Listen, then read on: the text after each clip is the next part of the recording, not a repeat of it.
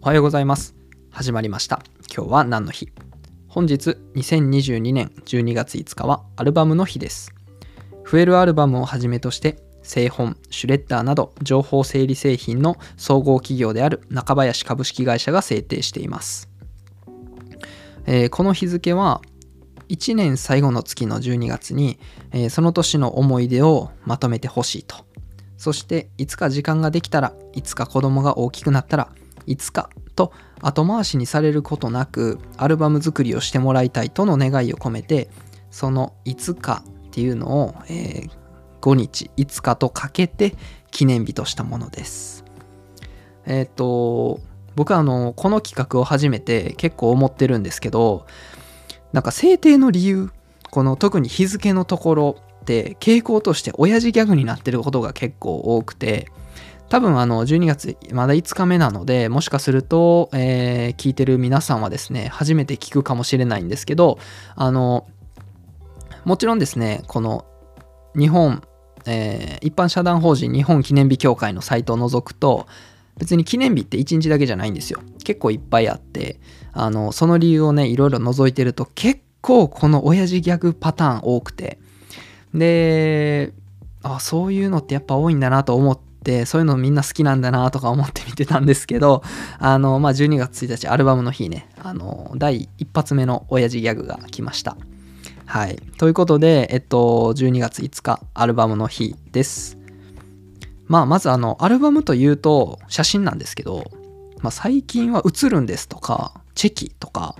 あの、まあ、アナログデバイスの復活と、まあ、その盛り上がりっていうのがすごいなと感じております。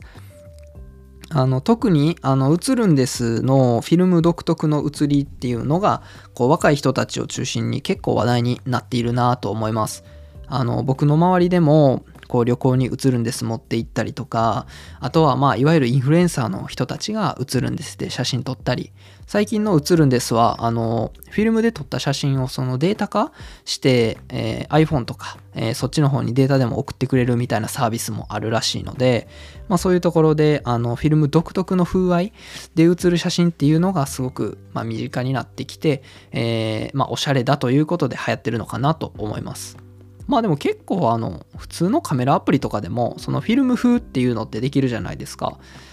まあでも多分ですけどその映るんですでやるとかチェキで撮るっていうその体験自体にまあきっと価値があるというか価値を見出して、えーまあ現在そういうことになってるのかなというふうに思います。まああとなんかそのカメラアプリのフィルターとその実際の、映るんですで撮った風合いっていうのはまあ少し違うのかなという印象が僕の中でもありますけどね。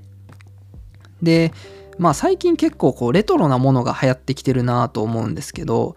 まあこうデジタルの綺麗さとフィルム独特の写りみたいな、まあそのレトロさというか、そういうのって多分こう対極にあるのかなと思ってて、まあデジタルがこう綺麗に鮮明にっていうとこだったら、まあフィルム独特の感じっていうのはなんかこう荒荒っぽいはないですけど、こうちょっとざらついた質感というか、まあその鮮明に綺麗にっていうところではないところにある気がしてます。まあこれって多分振り子のようにこう行ったり来たりを繰り返すんだろうなと思っていましてまあ時代っていうのは回るしおしゃれっていうのはそもそも差別化なのでまたそのうちにその鮮明さあのいかに綺麗に撮れるかみたいなところがこうまた、えー流行り出すんじゃないかなっていうのも考えたりしてます。まああとねこうレトロとえー、何ですか？こうデジタルとっていうのの対比で言うとあの音楽？音楽もねこうレコードがとかっていうのもありますしまあそういうレトロっていうのが流行ってる時代なのかなと思ってます。あとですねまあこのアルバムの話題を取り上げるにあたって、まあ、最近個人的に疑問だったことを一つここで消化しておきたいと思います。えーまあこれは僕の勝手な話になるんであんまりアルバム関係ないんですけどまあ、最近ですねこう周りの人がどんどん結婚して、まあ、子供ができたりとかするんですね。で、えっとまあ、子供が生まれた瞬間に、まあ、瞬間じゃないのかもしれないけど、まあ、子供が生まれてからそのうーんとインスタグラムにその子供の写真だけを載せるアカウントが急に現れるんですよ。結構、まあ、の僕の周りの傾向としては多くてなんか、うん、僕はあれの意味が最近まで全く理解できなかったんですよね。なんでそんなことをするんだろうというか、なんでそんなん作るんだろうみたいなのを結構考えてたんですけど、まあなんかこう、まあ、改めてこのアルバムっていうのと照らし合わせた時にですけど、あのデジタルのプラットフォーム上にあるアルバムだというふうに考えると、まあ、あの多分多いのはインスタグラムですけど、インスタグラムのサービス自体が終了するまでは、半永久的にこう記録し続けられるし、まあなんかこう、えっ、ー、と、どこかの区切り、例えばその子が成人した時とか、まあ、えっ、ー、と、区切りのいい年齢になった時とか、あとはまあネットリテラシーがついてきたかなぐらいの年齢のタイミングで、なんかそのアカウントをこう子供に引き継いだりできたりとか、あとはあのこうやって記録してたんだよみたいな、昔こんな写真撮ったんだよみたいな感じで、こう見せたりもできるのでまあなんか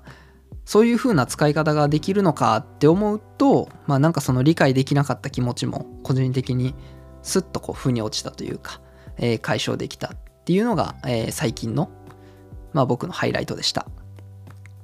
はい。ということでですね、まあ、あの、写真をデジタルで残すのもいいんですけど、こう、まあ、たまにはね、大切な人との思い出だったり、こう、何気ない日々の記憶っていうのを、まあ、写真、こう、なんですか、1枚ね、こう現像していくような写真という形に残してみるのもいいのかもしれませんね。今日は何の日は、その日にまつわる知っていても知らなくても、得も損もしない情報を発信していきます。取り扱ってほしい記念日や、こういうジャンルの記念日を教えてほしいといった要望などがありましたら、Spotify でお聞きの方は Q&A 機能で、その他のプラットフォームでお聞きの方はお便り、各種 SNS にてお問い合わせください。それでは皆さん、今日も一日いってらっしゃい。